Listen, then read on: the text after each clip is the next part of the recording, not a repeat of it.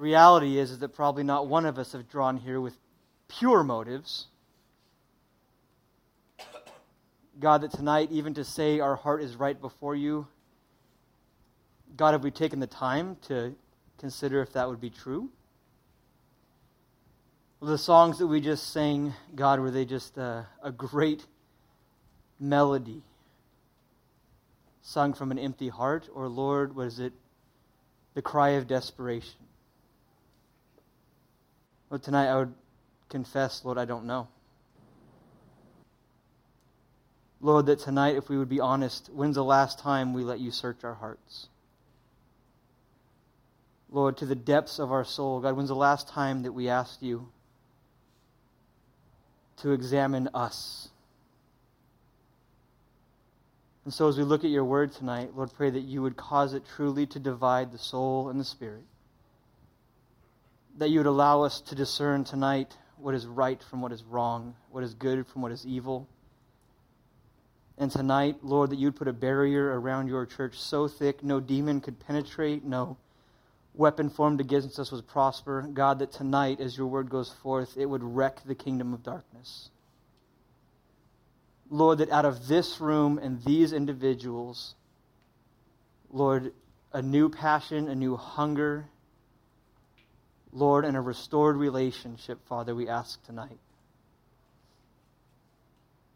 Lord, heal our wounds and speak to our hearts. In Jesus' name, amen.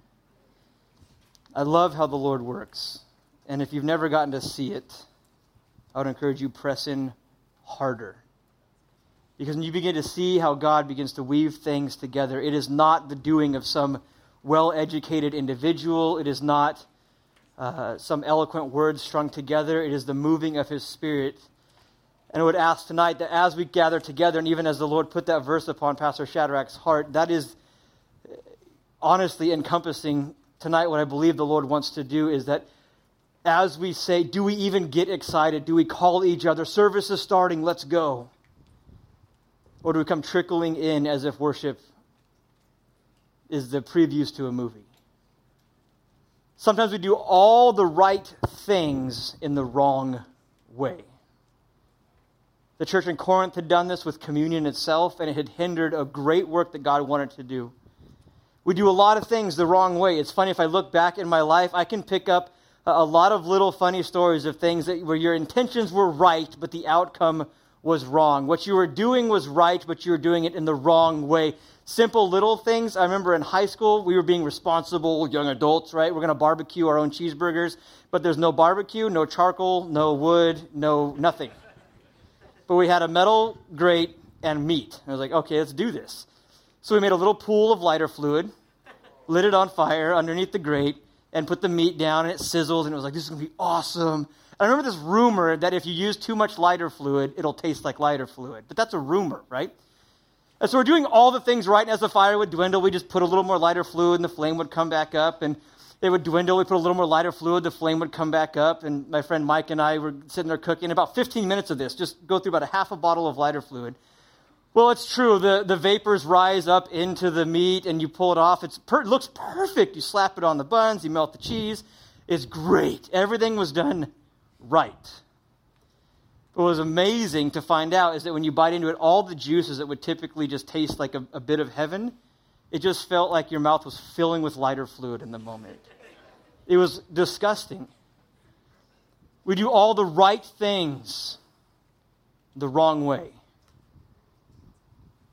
If you've ever taken a CPR class, you'll find out, you know, when you give the compressions and you check the pulse and you listen for the breathing and this whole cycle to it, but if you learn on a young child, if you do it wrong, it's a totally different method, is a totally different way of doing it. That when you push on their sternum in CPR to revive them and bring them back, that as you're doing it, if you do it too low, there's a part of your sternum as a young child, it'll break off and pierce their heart and kill them immediately. And so you could innocently and ignorantly, without knowing it, kill a child while trying to save its life. A little more serious than burnt cheeseburgers. And I think innocently and ignorantly, the church is lulled to sleep from season to season.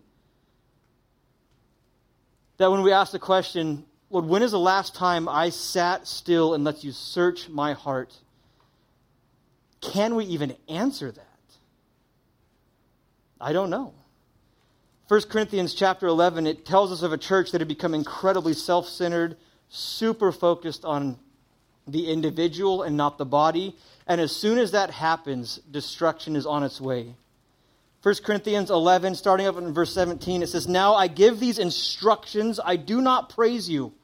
Strong words from Paul. He is full blown rebuking the church. He gives them some instructions, some things to do and pay attention to. He says, Now I give these instructions, I do not praise you, since you come together not for the better, but for the worse. For first of all, when you come together as a church, I hear that there are divisions among you. And in part, I believe it.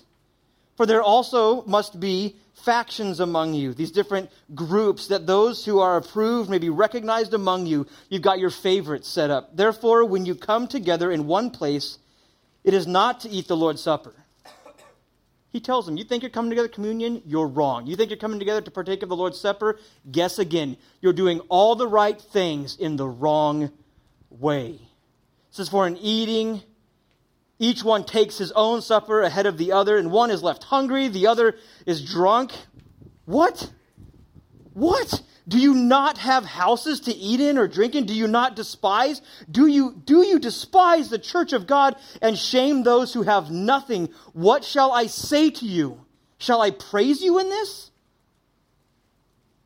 I do not praise you.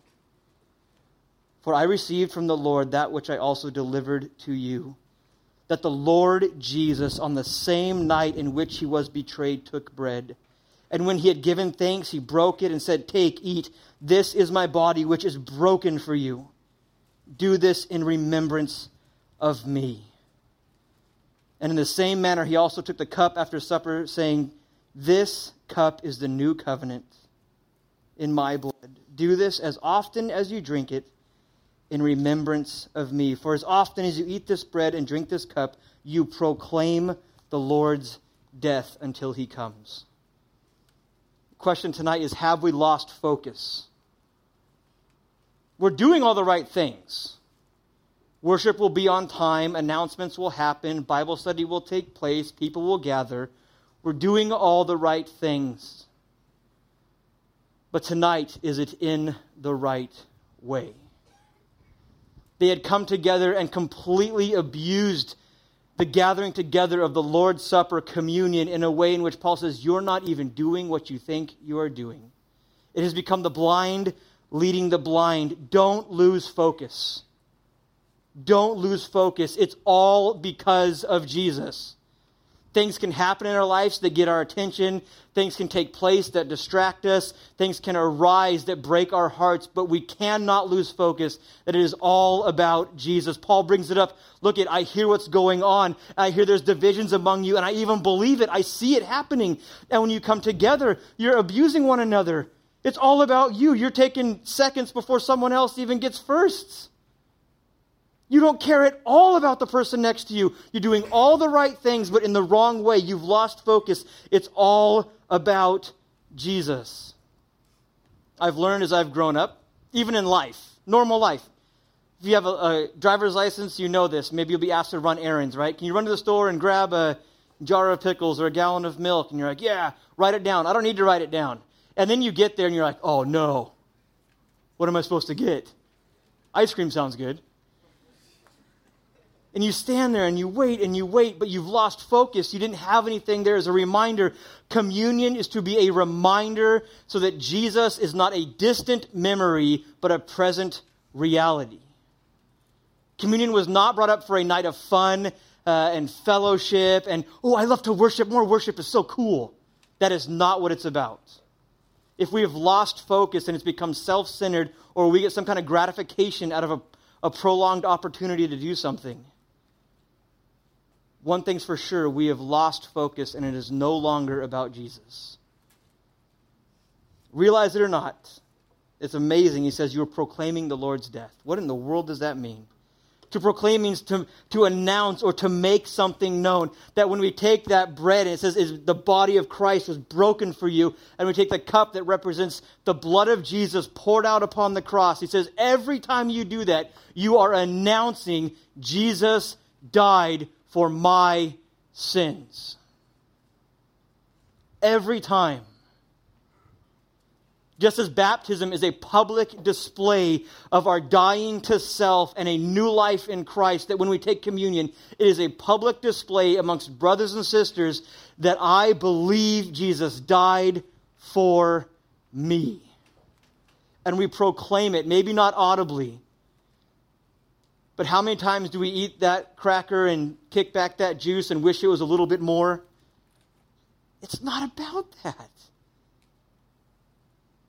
It's about Jesus. We proclaim it. The question is look, when we say Jesus died for me, and you might even tonight be like, yeah, I know that. Question as you proclaim tonight, when you grab that cracker and that little cup and say, Jesus died for me, gave his life for me, you might understand that in your head, but do you care in your heart? Are we doing the right things the wrong way? Have we lost focus? I don't know how many of you guys ever have dogs. Wait till you're a parent, though. Let me tell you the story of dogs. You've heard the other end, and you know it's a reality. Your kids come running to you. Can we get a dog? Can we get a dog? Can we get a dog? No. What if I pay for it? No. What if it's free? No, no, no. Why? Because you're not going to care about it two months later. Yes, I will. I'll walk it and feed it and love it forever. Two months later, it's alone out in the sun. It hasn't been watered for three days. The poop's piling up like Mount Everest. It's horrible. Has, look, as real as that is, you get your puppy and it's fun, fun, fun. But eh, let's find something else to do. Some of us have been saved for a while, years even, maybe. Has your salvation become like that old puppy? Or it was super cool and fun and exciting, and you were all about it, and you couldn't wait to get to church. You couldn't wait to get to your Bible. But now it's like, oh, I got to pick up the dog poop. I guess I should read my Bible. Uh, I just stand and worship now. If those things are true, something's off. You've lost focus. That we're maybe still doing the right things, but quite, quite, possibly in the wrong way. There's to be a heart check tonight. If you got your Bibles open, take a look, verse 27 to 30. It says, Therefore, whoever eats this bread or drinks this cup of the Lord in an unworthy manner will be guilty of the body and blood of the Lord. But let each man examine himself, and so let him eat of the bread and drink of the cup. For he who, in, he who eats and drinks in an unworthy manner eats and drinks judgment to himself, not discerning the Lord's body. For this reason, many are weak and sick among you, and many have been laid in the grave, or they are asleep now. It caught up with them. That when we look at the moment of communion, it is to be a great tell sign of our relationship with Jesus tonight cannot be about the songs that are sung. It cannot be about if I was entertaining enough or not, or funny enough or not. It is to be a marker in your life in which you measure your relationship with Jesus. Communion is not supposed to be some fun, extravagant event, but a current, present reality of Jesus Christ. In an unworthy manner, it says that uh, to take it in a way that is unfit or to bring shame or to degrade what it is, to make it less valuable. I think there's three things in our lives that do that. For these people, it's exactly the same thing. They were just all about them. They'd eat, eat, eat, eat, eat, eat, eat. For some of them, it was about the groups of people they were hanging out with. For others, it had just become kind of a complacent, uh, oblivious, numb, lukewarm state selfishness, becoming oblivious or lukewarm or divisive. Church can become that. Tonight, I'm not asking you right now to think about outside of this room. In your personal life, you've got to let the Lord deal with you if it's stealing or if it's pride or it's lust or whatever it is. But as we gather together here in this place, it starts here now with the body of Christ. Is our gathering together in vain? Is it an emptiness? Is it something that is just for show or for excitement or for fun or entertainment? That's what we do on Wednesdays to get out of the house? Or do we come hungry to hear from the Lord? Do we come grateful and desiring, dang it, worship started and I'm missing my opportunity to praise the goodness of God? If it's selfishness, this is kind of what it looks like in our lives, I think. For some of us, we've become super selfish about church. We like when it, it feels right, it feels good, it makes us happy. You look forward to worship because you love worship. And I'll say, every believer, I think, goes through some cycle of all of these things. So don't get so low today that you're like, oh man, I'm so far from God, he must hate me. This ends with an awesome encouragement that tonight, if we get right, if you notice, the very next chapter opens up, okay, let's get ourselves right with God. Let's get rid of selfishness. Let's stir it up to be hot for Jesus again. Uh, let's remove the divisions, and now the Holy Spirit can work. The very next chapter following this is all about the gifts of the Spirit and how they move amongst the body. But if we are not united, God will not move. If we are divided or self centered or lukewarm, God can't move. Selfish, if we love worship because we love worship, not because we love the Lord. I question, I'm with you guys tonight. I question my own heart. Lord, Lord, why do I love singing that song? Do I love that song because I love that song? Or do I love that song because I love you? there's a massive difference. If we've fallen in love with worship, we are no longer truly in love with the Lord.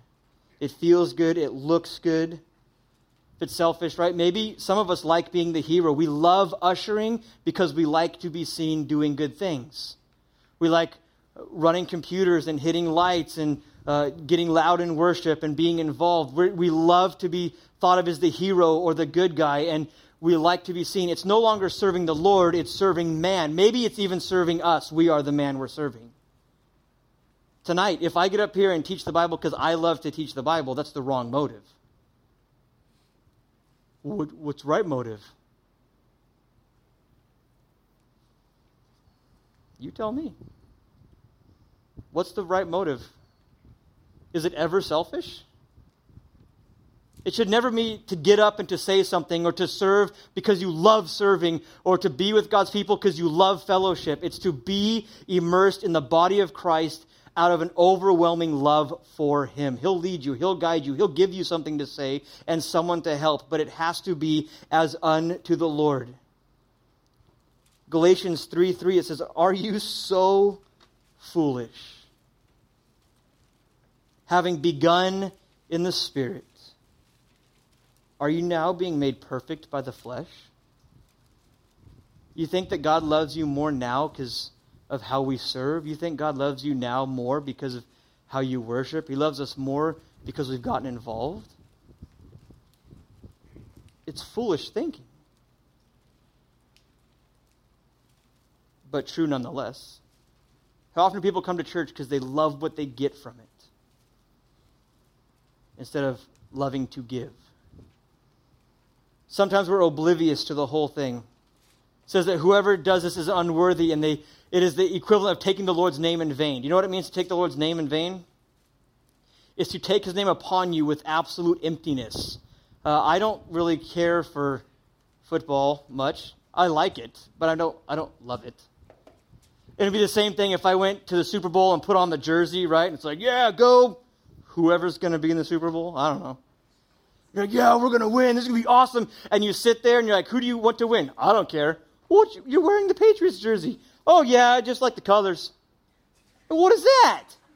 And you sit up in the stands, right? And the whole time it's like, oh, he needs to get off the field. Doesn't know what he's doing. And that guy, oh, kick him out. And oh, get great catch, but you need to you need to extend your fingers a little bit more. And the quarterback, man, he was better last year. I don't know what's wrong with him. He's probably not eating the right diet. He needs to exercise more. You're the fat dude in the stands. Shut your mouth. Like, give up. Like, what do you know? You didn't even make the bench. Right? We say, oh.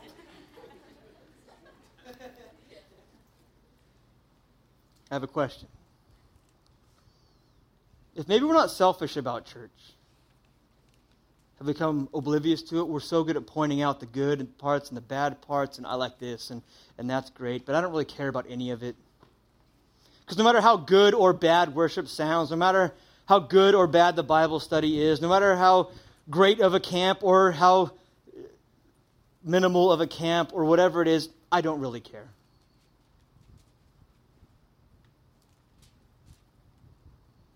The Lord would say, You're not even in the game. Shut your mouth. Because when we talk about the church that way, you are degrading the bride of Christ. And you are to be very careful.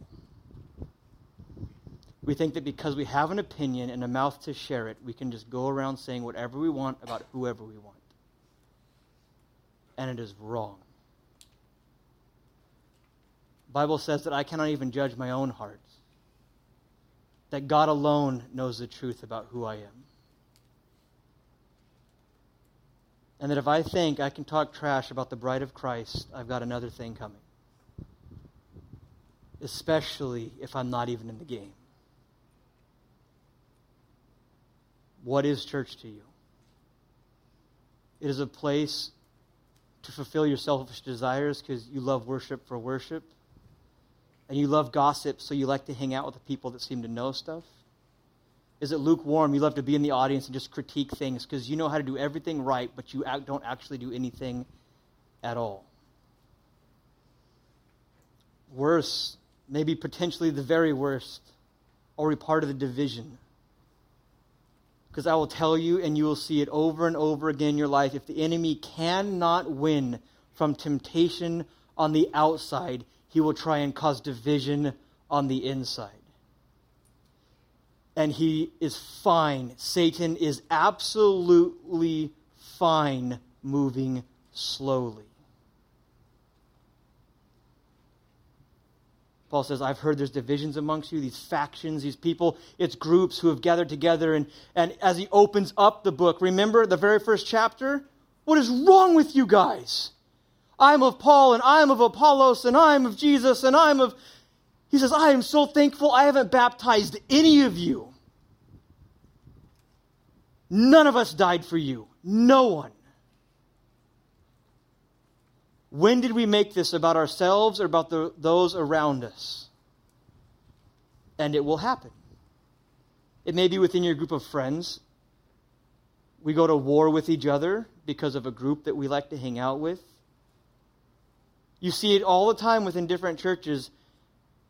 Is Shad better than Dave? Is Dave better than Shad? I'm sure he'd agree with me. We're both sinners saved by grace. We're both sons of the King and will be loved for eternity. And he's got a cooler beard than I do. So.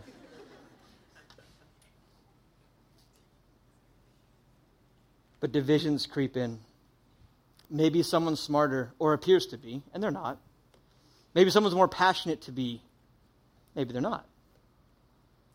But what's happening here in this church, he says, guys, you've taken the name of the Lord and the Lord's Supper, and you've done all the things right, but in the wrong way. You've made it about what you get, you've made it about your group of people, and you're on the verge of going to war with one another instead of against the kingdom of darkness. None of them, no one. I'll tell you right now, I did not die for your sins. Pastor Shad did not die for your sins. Your friends did not. Your leaders did not. No one. And so the only group that we should be around and the only name that should be exalted is the name of Jesus. Be very, very careful. Going from wrong to right. If we've done all the right things wrong, how do we get back? How do we get back? I mean, that's a mess. Last couple verses in this chapter, starting in verse 31, it says, For if we would judge ourselves, we would not be judged. For if we would judge ourselves, we would not be judged. But when we are judged, we are chastened by the Lord, that we may not be condemned with the world. Therefore, my brethren, when you come together to eat, wait, wait for one another. And if anyone is hungry or you can't handle your own desires, let him eat at home, lest you come together for judgment, and the rest I will set in order when I come. It's as if your mom said, I'll be home in 30 minutes, don't leave.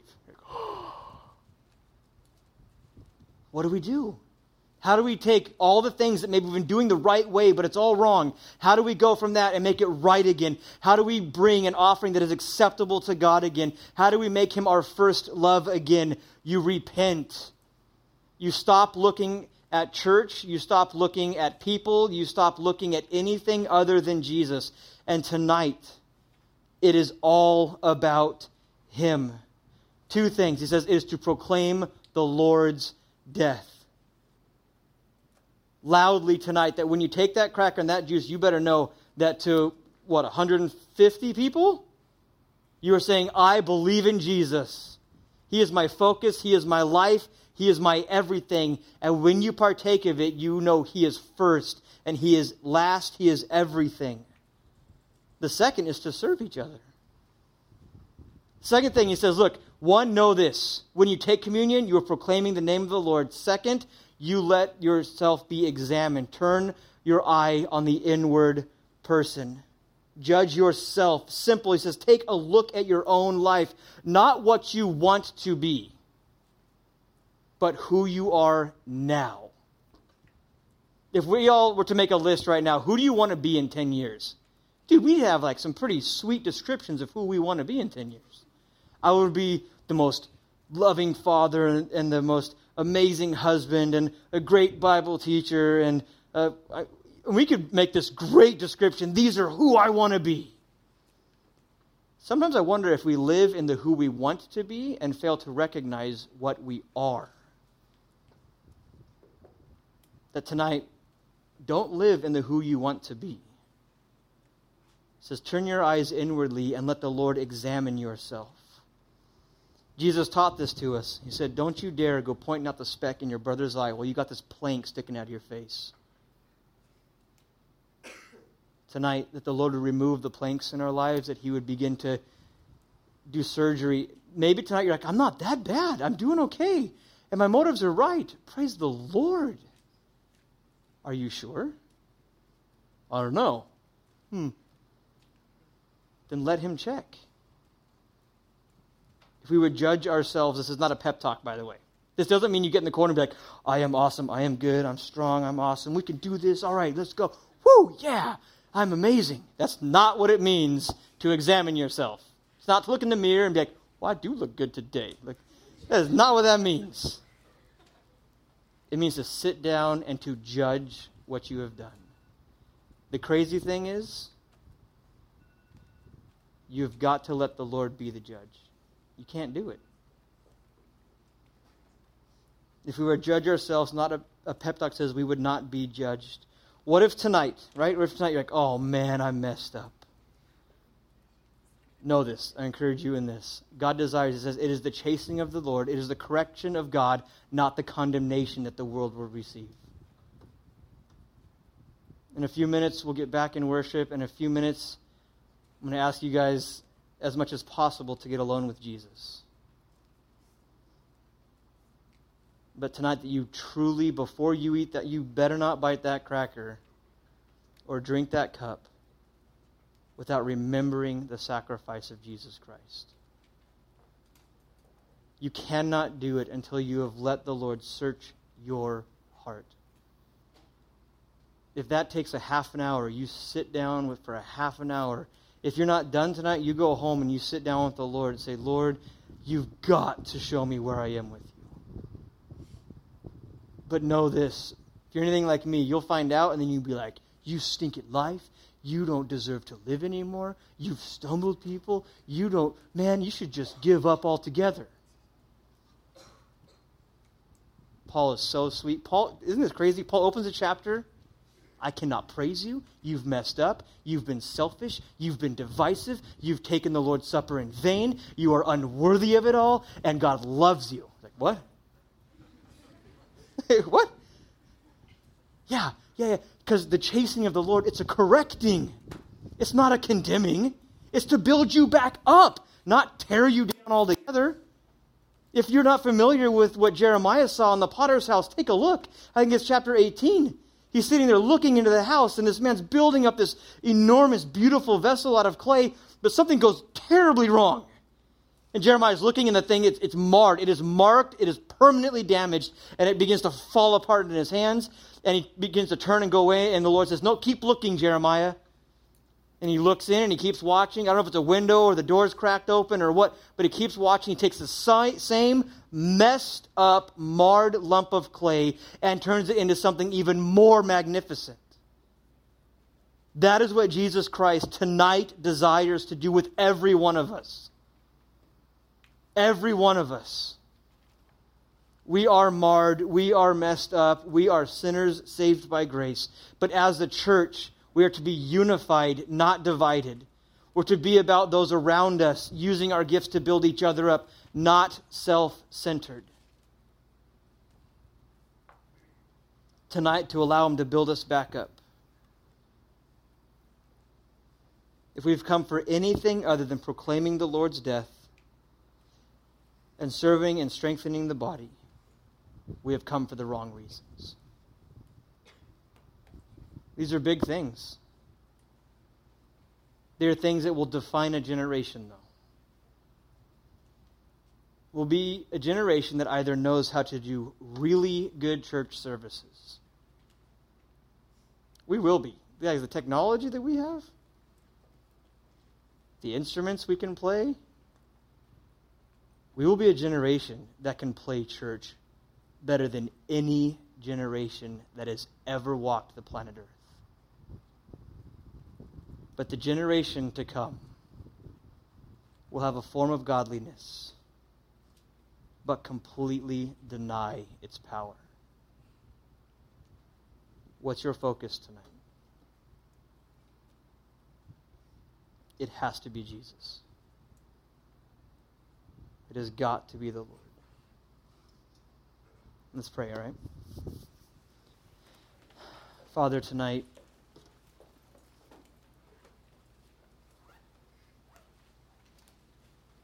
God, Lord, if it was just, Lord, your patience for us, we'd be unworthy. God, your mercy and your grace, Lord, I pray would fall upon this place. Lord, that tonight it is so hard. Why is human nature to tear each other down? Why are we so good at dividing what you build up?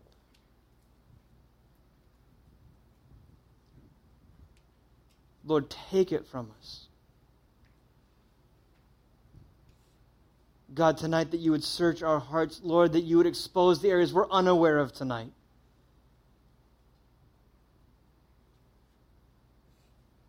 God, that we would once again walk in truth, Lord, that this place, Lord, on the map, this place, Lord, that we again, we would enter with songs of praise. It would happen at the curb. Lord, that when we are on our way to church, we would come not as a people wanting to be entertained or just willing to sit through it. But God, that you would put in us a new desire, that we would come wanting to hear from God. Lord, we need you so bad.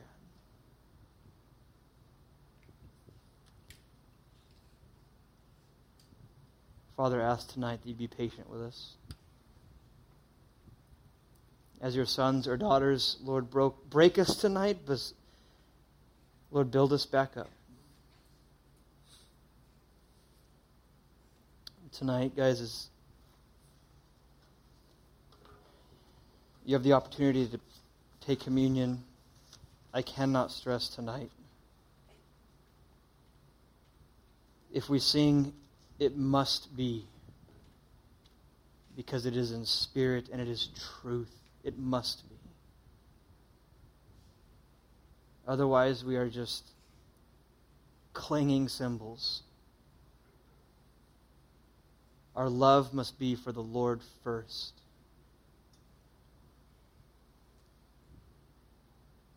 And tonight, if there's that just revealing thing that God does, and it's like, man, I've messed up, or I've just simply walked away, or I've forgotten, or I've grown cold, or I've been the one so focused on myself, I don't remember the last time I did anything. No, tonight, you confess your sins. Man, God's promises are awesome. You confess your sins. The Bible promises that He is faithful and just to forgive you of all unrighteousness that you walk out of here again as white as snow. That is awesome. If you're His, it is awesome. Even in all of our little wicked deeds, I'm still His son. You are still His daughters. God, tonight, search us, we pray.